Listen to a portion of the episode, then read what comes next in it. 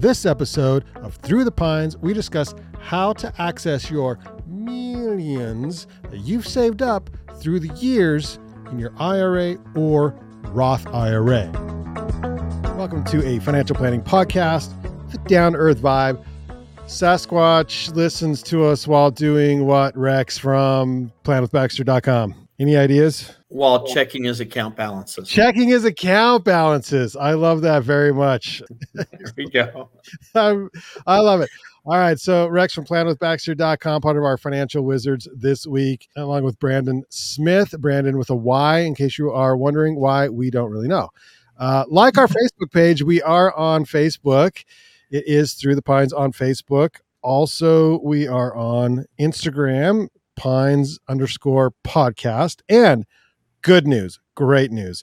If you're not watching this on YouTube, you can see our wonderful, beautiful faces on YouTube. It's a much better experience. And we're on YouTube at Through the Pines podcast. So subscribe to the channel and you can see us in real life. Uh, you can see what we look like. So, all right, let's dive in. This, there's, you've got a bazillion dollars in the bank in your IRA or Roth IRA, and we want to take it out. And apparently, with the list you you have provided, there's only also a million ways to access said money from IRAs and Roth IRAs, which is a surprise to me. But it's good news because there are different ways.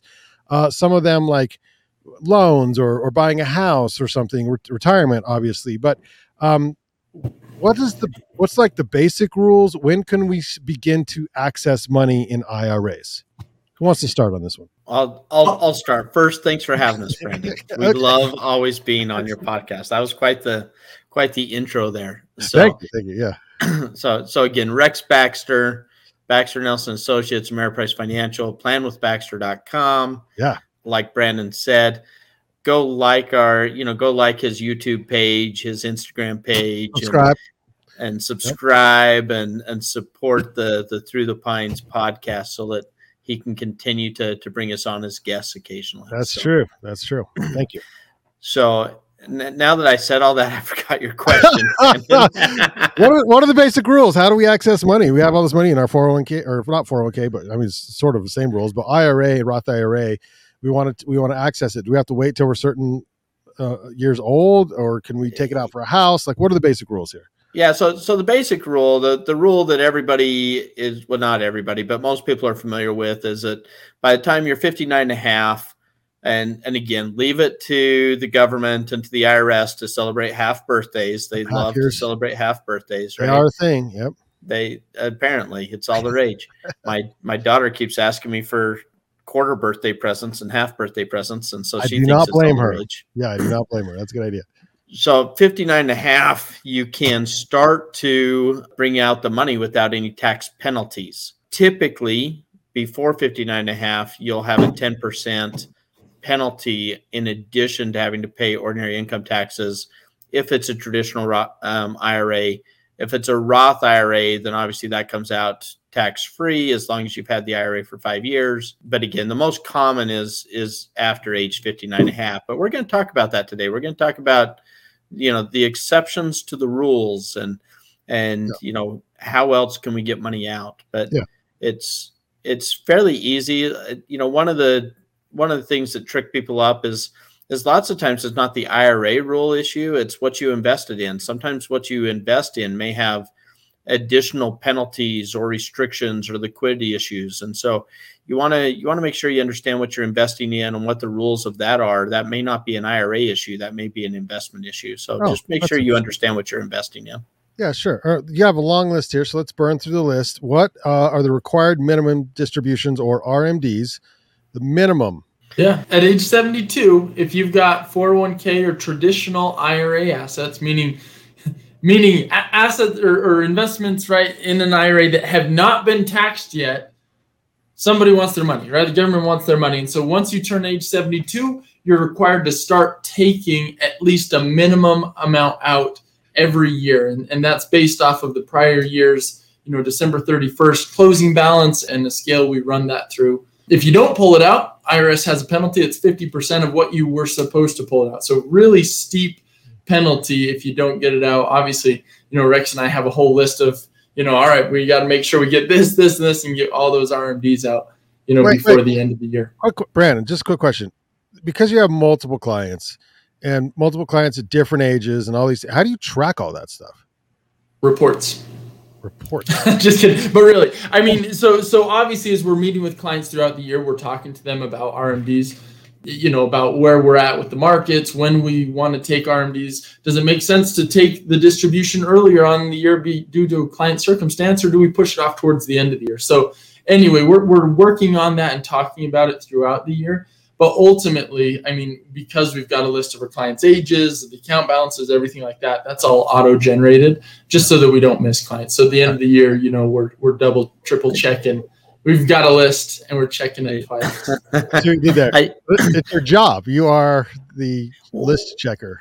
So, so I will say that even though we have lists and we check them twice, and and we're very thorough about that, at the end of the day, it's it's your it's your money, right? It's not our money; it's your money. And at the end of the day, you need to take responsibility. It is your responsibility to make sure that the the money gets out of your IRA account on time because it's it is a 50% penalty. I mean, if you're supposed to pull out $20,000 um, this year and and come January 5th, you say you wake up and you're like, oh my gosh, I forgot. I'm going to go take it out right now. And so you pull it out and, and you miss the deadline. You know, the IRS could come back and say, yeah, you owe income taxes on, on 20,000 and you owe us a $10,000 penalty on top of that. You're likely going to have an inbox full of voicemails from Rex I Okay. if you're our Yeah. Yeah. Yeah. You, you, you will, you definitely, you definitely will have, you know, quite, quite a few notes, but at the end of the day, it is a partnership. It is making sure that everything's taken care of. No, fair enough. Okay, so can you take things out for charitable charitable distributions? What are qualified charitable distributions, and why would you? So this is a strategy that came into play a few years back, to where the uh, the the government and the IRS allows you now to make a donation straight from your IRA account to the charity of your choice when you're 72 or older, when you're required for those distributions. So even though you're allowed to take money out at age 59 and a half, 60, 65, and you want to make donations to a charity, the qualified charitable distribution strategy only applies once you've hit that mandatory distribution age of 72. But the reason we do that lots of times is because you may be taking the standard tax deduction. So again, it's a communication with your CPA, but if you're taking the standard tax deduction and you're donating, you know, $5,000 or $10,000 to to the charity of your choice during the year, then you're not getting the tax deduction for that. And so a kind of a backdoor way to get the deduction is to have it go straight from your retirement account to that charity of choice because that way it doesn't count as income coming out and so it doesn't count against you for for tax purposes and it still goes straight to the charity so Smart. That's why you need a pl- plan with Baxter. That's why you need an advisor. that's right, You get that's these right. things- Plan, yeah. planwithbaxter.com right We see that a lot where people are going to pay a church or as some other charity anyway. And if we can just do it, do it straight, right, then we would have where they would have had to recognize five thousand dollars of income, both taxable at you know federal state level. We can we can bypass that and pass it right on. The charity or the church still gets the same amount of money. You just don't have to pay the taxes on it. Brandon, we're getting better at living longer. How are how are your clients doing? Um, you know, because they're people in their seventies are are feeling you know more more spriteful and youthful than they had been in the past. And so, uh, what's what's that do to your money and the and the required minimum distributions? You know, the required minimum distributions are just planned based on it is based on age and it's a scale. And and so you're just required to take a small amount out per year and that starts at 72 and moves on. It, it's really not it's not as big of a deal from a planning standpoint as you might think. If if we're required to pull out more distribution than we'd otherwise otherwise like to, we can pull it out of the IRA and just put it in into a non-qualified account and and invest it there. And so really all the government's looking for is to make sure you're paying your taxes on that portion at, at a certain time scale. Okay, sounds good. All right, I really like my wife and I like my kids and I love my trust. So, who should be the beneficiary of all the money? My wife, my kids, my trust. Who? I- could- I- you it- trust I got- your spouse and your kids no i'm just kidding Answer is it depends. Ah, of course it does. Of course it does. There it goes. Yep. There we have almost one per episode, but it depends. Of course it depends. But what would be some of the factors that would go into making that choice, Brandon? Yeah, so so most times, almost always, the spouse is the primary beneficiary. Meaning that if you were to pass away, who do you want to have control of the assets? It's almost always spouse. Not always, right? I've, I've there've been a handful of times where someone wants their spouse to be a partial beneficiary and then pass the rest on to the kid if they were to uh, you know the kids at the same time if they were to pass away but most people pass it directly to the spouse now the the the question that typically comes not always but typically is the contingent beneficiary so you and your spouse were in a car accident both passed away at the same time then what happens and so that that's where that's where there's a little bit of debate right you can either list children directly as beneficiaries in which case the child would receive the money they'd roll it into what we call an inherited ira so it's an it's an IRA in their name, but it, because it's inherited, they have a time frame to pull that money out. It used to be over their lifetime, but now with the recent legislation, they've got 10 years to pull that money out. And and as they pull it out, it's going to be taxable to them as income if it's in a traditional IRA. The other, right, if you don't list your kids as the contingent, the other option is to list the trust as the contingent beneficiary. The trust has benefits because you can control that, right? If let's say you've got young kids and you don't want to just dump, you know, a million dollars on a child when they turn 18 because they've just lost their both their parents and now all of a sudden you're going to dump an, an enormous amount of money on them. I can't think of a better way to ruin a child. You know, you can put it into a trust. And now the trust can can distribute that and make distributions at different ages and and and allow for the child to spend money on certain things and not on other things. And so a trust can be beneficial that way. Obviously you have to have a trust written and i'd reference our other estate planning podcast that we did that really go into detail on that. The downside to listing a trust though is then you've got to pull it out within five years and so if, if you've got you know the beneficiary now only has five years to pull that million dollars out well they're going to be in really high tax brackets. Whereas if you know you didn't need to put it in a trust and you could just pass it directly onto the child then the, maybe it's an adult child right? They're 50 years old then that beneficiary could take 10 years to pull it out and, and maybe pull it out in lower tax brackets. Okay very cool. Rex brandon brought up a scenario if i was given if i was given a million dollars at 18 years old you know i was friends with you then would, would you have kept me in check or or how, how no, gone? No, we would we'd gone we'd gone on a road trip. we'd gone to Yosemite, we'd oh. gone to Zion's, we did all the national parks. We'd be climbing fools all over the country. Yeah, I it, I probably could have burned through most of it in about five years. I think with a new Jeep, probably definitely have a new Jeep. Yeah. So yeah. in other words, I don't know why a million dollars at eighteen is a bad idea, but that's just throwing that out.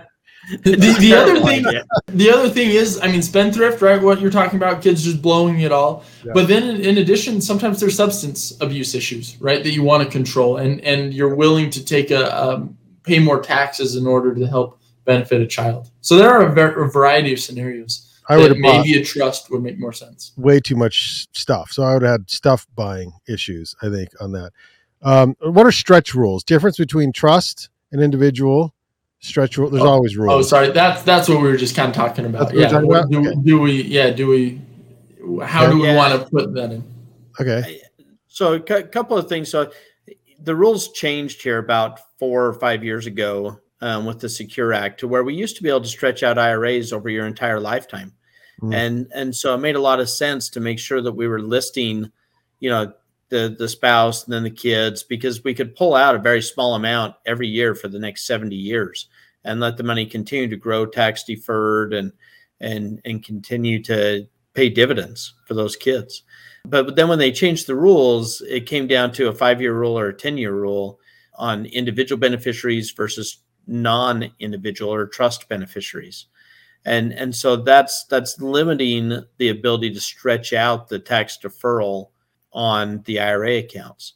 There's still a number of planning techniques that go around with beneficiary designations. And, and that comes in like on the spouse. If you, you know, if you pass at 55, then we may not want to roll it into an inherited IRA and force that in, you know, to be distributed over the next 10 years for the spouse. We may just want to roll that into a spousal IRA. Or if the spouse is 40 and may need those funds, we may want to put it into an inherited IRA because then we can avoid the 10% early withdrawal penalty and we can take the money out over the next 10 years for that spouse that needs the funds. And so there's there's a number of planning strategies around the beneficiary designations that that come into play. Okay. Do any of them involve the 60 day rule?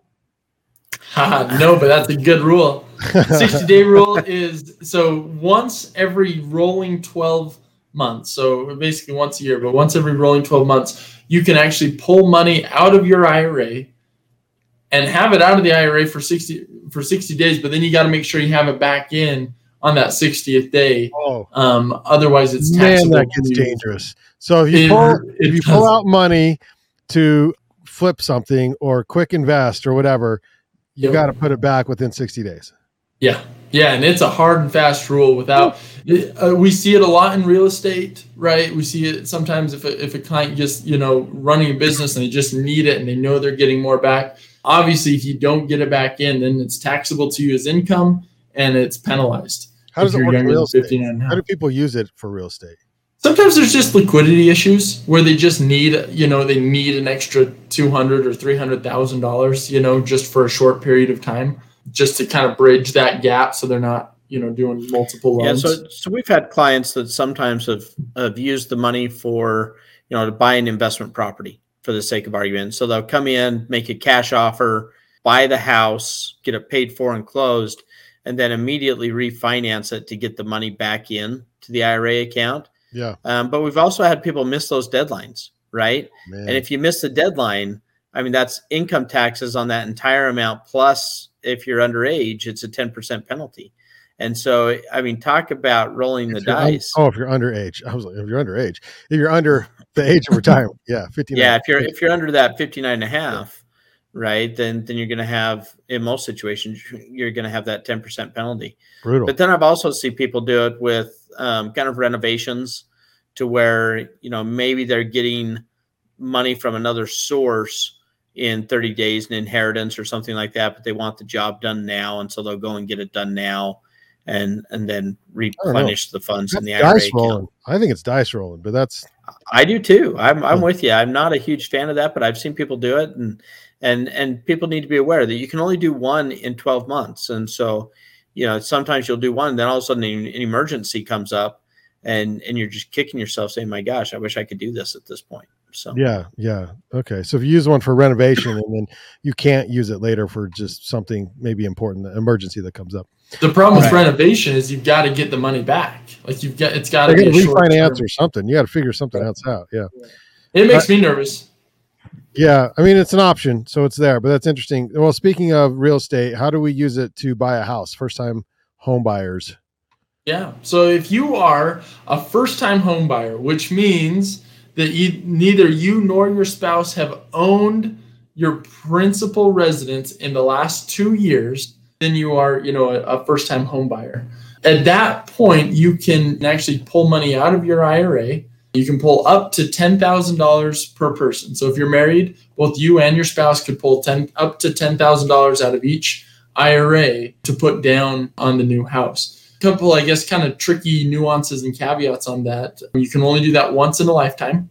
You can actually, if you want to use your, you know, your amount to help out a child or or even a grandchild or even a parent. Like so you can go up and down, it even says or ancestor, right? So you can go up and down the line and use that to pull money out of your IRA penalty free. Now it's still taxable when you pull money out because again, this is, you know, on a traditional IRA, that's going to be taxable. You've never paid taxes on it, so it's going to be taxable to you as income. What, you just don't have, have, the penalty. Can you do it with the Great Roth? question. Yeah, so you can do it on a Roth.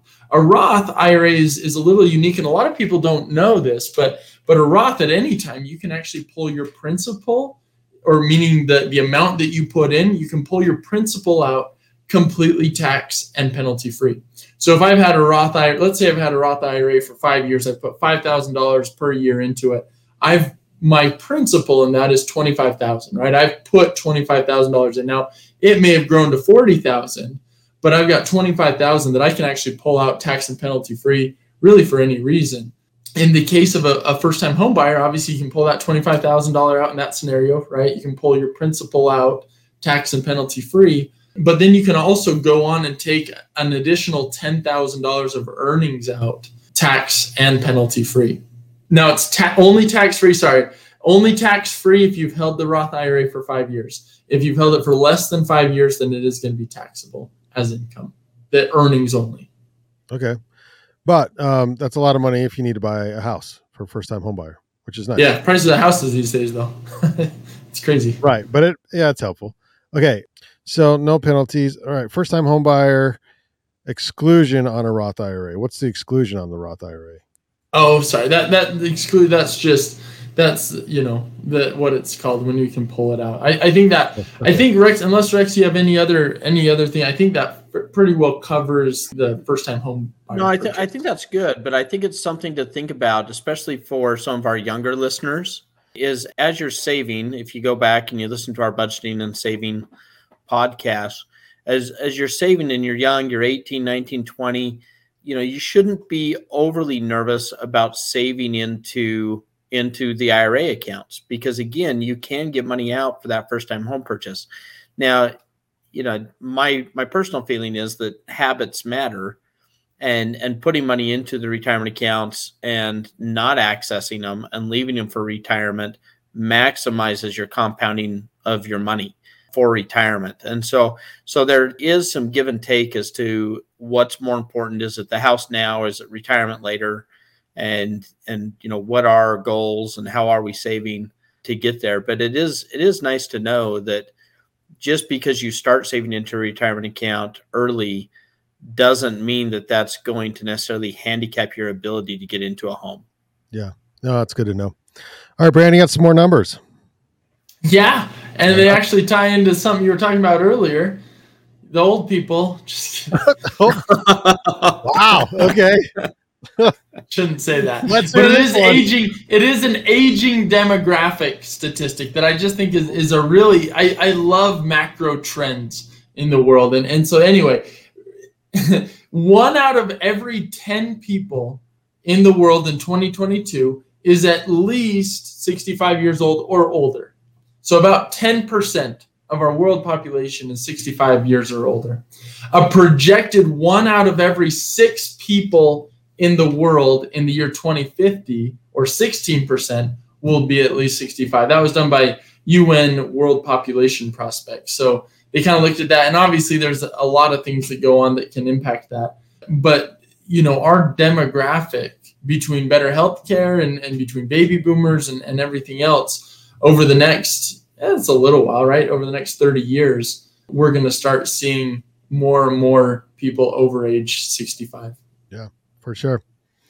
Okay, let's say you have um, you're lucky enough that your parents got you rolling in an IRA when you were young, and now you're getting ready to graduate high school, and you have an IRA in your name. Can you pull some of that money out to use for higher education?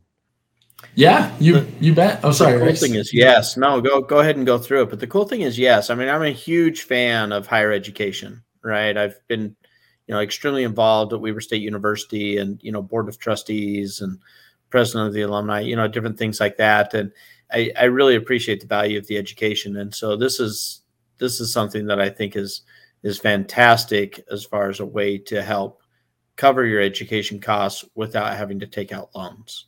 All right. So how you do it, Brandon? Yeah, really, really, too depends on the IRA, right? If it's a traditional IRA, which is probably a little less common, right? Unless you've had a 401k, but most most younger kids, right, are, are saving into the Roth IRA. But if it's a traditional IRA, the distributions are taxable, but they're not penalized. So so you take money out, you, you're going to pay tax on it anyway, right? You're going to pay tax when you pull it out in retirement or when you do a Roth conversion. But when you pull it out, just because it's never been taxed before, it will be taxed, but you don't pay that 10% penalty. Um, if it's a Roth IRA, the basis is tax free. And when I say basis, you know, your principal, whatever you've put into it, going back to that original example, if we did $5,000 per year for five years, we got 25,000. Obviously you can pull that 25,000 out completely tax and penalty free. But if we're pulling more than that, right now we're eating into the earnings. We pulled the 25,000 out. We still need another five grand that represents what's been earned in the account while it's grown. That 5,000 is going to be taxed, but it won't be penalized. So you won't pay the 10% penalty. You'll just pay taxes on whatever has grown in that Roth IRA. Okay, interesting. Um, I've heard it costs more money to die than to be born, um, but I'm not quite sure on that. Uh, can you? Depends. I, I, I, think I would argue that in most situations. you, can you use money to adopt or or use it for the expenses when having a child? Yeah, yeah. You can actually take up to five thousand dollars per parent per child. So if you had twins, right, you could actually take five thousand per parent per child. Now, when we say per parent, right, each parent needs to have their own IRA.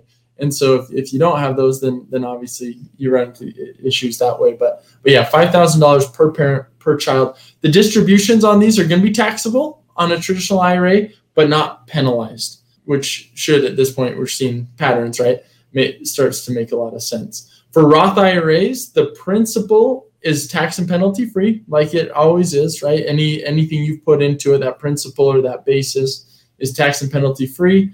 But then the earnings are taxable as in as income to you, but no okay. penalty. Okay. What if I want some some beauty work done, um, and you know insurance isn't going to cover it? So can I take money out for medical expenses that are not covered by insurance? You know, I don't know on elective surgeries. Oh, okay, okay. My guess is no. I'm I'm almost positive no, but maybe we look that up and put it in the comments section. Just, just throwing it out there, you know. So yeah, no, no. So so unreimbursable medical expenses. So it and this is an unreimbursable meaning that like you can't like go out and have a bill for a hundred thousand dollars of of health healthcare expenses but then your insurance covers all but 5000 of it. And you're like oh i had a $100000 expense. I'm going to pull $100000 out of my ira penalty free. No. So if it's been reimbursed by an insurance company then then you can't count that. But let's say out of your pocket you know let's say you had $13000 of of uh, medical expenses. You know, what it comes down to is actually 10% more than 10% of your adjusted gross income your agi right? So let's say you make $100,000 a year of AGI, um, or your AGI is 100,000. 10% of that would be 10,000. In our example, if you had $13,000 of medical bills, you know, above and beyond that 10,000, you're going to have $3,000 that you could pull out of your IRA and be, and, and then that's going to be taxable, but, but penalty free. So you're still paying taxes as you pull that out, but it would be penalty free. Okay. And, and that might make a lot of sense as opposed to putting it on a credit card or going into debt yeah. or you know a lot a lot of times the the medical the, the hospitals things like that will work out a payment plan with you with no interest for different times so so you do want to exhaust some of those solutions first that might be zero interest but if there if it comes down to you know hey, heck i'm going to have to put this on a home equity line this medical these medical expenses or i'm going to have to put it on a credit card or something like that it it may come out to be less expensive to in the long run to go ahead and take that that medical expense exemption and pull that out, pay the income taxes on it, avoid the penalty, as opposed to paying interest on on that over the next five years. Hmm. Okay, what's a SEP? Is this in the same category? What are, are we moving on to something else? Yeah, no, this is this is totally different. Substantially equal periodic payments. Yeah, um, let's not confuse SEP with SEP. SEP. Yeah, there's you got your SEP and you got your SEP. Okay, and, and those are two very different. your your SEP IRA. So you got a SEP IRA, right? And that's an employer-sponsored plan. Oh, gotcha. Reference our other podcast on on retirement plans. But then you've got the substantially equal periodic payments, and this can okay. be done out of an IRA. You know, let's say you've got an IRA, a big chunk of money, and and you're 45 you've hit it big, you're ready to retire, but you're going to need to pull some of the money out of your IRA. Well, with, if you set up a substantially equal periodic payment, then you can actually you can you can take some out each year before age 59 and a half and not pay the penalty on it.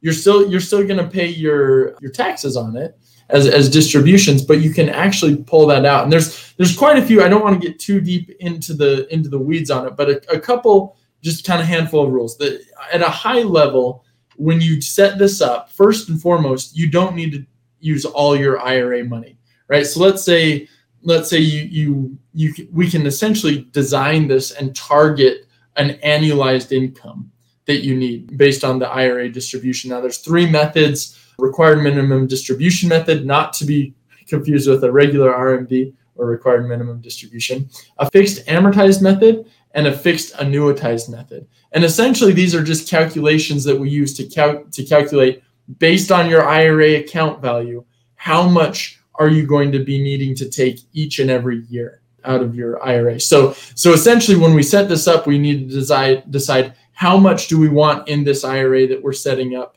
the payments from versus how much do we leave in other IRAs that we're not going to touch until we turn 59 and a half. Okay, so, so I have, now we sorry, yeah. I have an IRA and I want to take money out before I'm 59 and a half, so I set up a Yep. SEP. yeah you set up this substantially equal periodic payments and essentially what it is is it says over five it's either five years or until age 59 and a half whichever is later Mhm. you need to take a set amount out every single year so if you start let's say you start this and you build it so that you're going to pull $24000 a year or $2000 a month you say i'm going to pull $24000 out every year and you set this up and you're age 50 you are going to need to take that $24,000 out of an IRA every single year until you reach age 59 and a half. Hmm. And so that's a fairly significant significant commitment. Let's say you're let's say you're 58 and you just need a little bit of money to you know or, or you need that annual income to get you through through retirement starting at age 58. Well, we can do that, but you have to do it for a minimum of 5 years. So if, let's go back to you need $24,000 per year we start taking 24,000 each year, well that that's going to have to go on for 5 years and you're going to need to recognize the income on that. The reason people like these is because it's penalty free, right? Otherwise, let's say if we were starting at age 55, we'd pay a 10% penalty on it. And that gets obviously really expensive, very inefficient. And so you set up these these equal payments with a commitment, right? A commitment that I'm going to do this for at least 5 years. I'm going to pay taxes on it every time I pull it out but it allows you to get access to that money earlier. So these are fairly complex on the rules, and and a couple of things. One, we're going to confuse people if we if we use the abbreviation of SEP because there is a SEP IRA, which is a self-employed what is self-employed pension plan pension is that what they call that, Brandon? On the SEP, He looks very confident. that- that- Yeah. yeah. It's- So I'll look So- it up for so us. anyway, it, it, it's an employer sponsored plan on the SEP. The substantially equal periodic payments, which is for jargon, for all of our jargon lovers out there, the, the SEPP is a distribution method. And so we don't want to confuse people when we're calling it a, a SEP because they're definitely going to get confused if they go into their CPA and say, Hey, I want to, I want to utilize a SEP and CPA is going to be on the, you know, the, the Simplified employee wavelength of, pension. Yeah. yeah. So right. they're, okay. they're going to be on the wavelength of of contributing into their self-employed pension, um, Simplified essentially, as opposed to taking distributions out. The other thing I would mention is if you get this wrong, and and you do this incorrectly, that the penalties can be severe and and they're kind of retroactive, and so you do have to be pretty careful in making sure that you do this correctly. And so we do work very closely with your accountant to make sure that they're on board for which IRS table and distribution method we're utilizing, what interest rate or divisor factor we're using to calculate that that amount. And then they're working closely with us to make sure that we this is one of those situations where we might have multiple IRAs to where we're separating out the IRAs and we're starting a, a periodic payment plan out of one IRA account and and then we're putting the other money in a separate IRA account so we're not having to take that into consideration. And so, you know, this can also be done out of out of qualified plans and so this can also if you've terminated your employment, you can also do this straight out of a 401k plan assuming that that 401k plan allows for it and some do and some don't. And so lots of times it makes sense in those situations to go ahead and roll the money into an IRA account. There's obviously other factors, costs, you know, fund availability, things like that that that come into play. But sometimes that makes a lot of sense to roll it into an IRA account so that we can separate it out, decide what's going to be participating and what's not over that time period. Okay. I, I think that the key to remember is if you're if you need to pull significant amounts out of your IRA prior to 59 and a half, then let's talk about this. Let's sit down with your accountant and let's decide does this make sense? Let's review the pros and cons. But that's really that's the only time in my mind, not the only time, but the major time that you're going to do that is if if you need a significant amount of money out before 59 and a half, how do we get that out systematically without paying a penalty on it? Well, without paying penalties or taxes, there are other ways. Top of the list, a little morbid death. So that can happen. Walk us through that. Yeah, so I there there are I mean there's a lot here, right? As far as th- those are kind of the main ones that that we see and deal with a lot, but but obviously you've got death, disability, um, there's certain insurance premiums while you're unemployed that we can you know we can pull money out of IRAs for qualified reserve distrib- reservist distributions, right? In military, we can pull it out for an IRS levies. And so, I mean, we've kind of you know talked a little bit about some of those, but but ultimately, those are kind of the high level reasons, right? Are you buying a house? Are are you you know going to school? Death, disability, things like that that we can actually pull money out. And, and like Rick said, it doesn't mean that that's necessarily the best thing to do. In fact, a lot of times it's you know it's not the you know we want to preserve that retirement nest egg and and by sabotaging and pulling it out early we're doing ourselves a disservice. But if we need to right if we need to access the money we'd rather do it as efficiently as possible. And those are kind of the the ways to get around all the penalties and some of the taxes.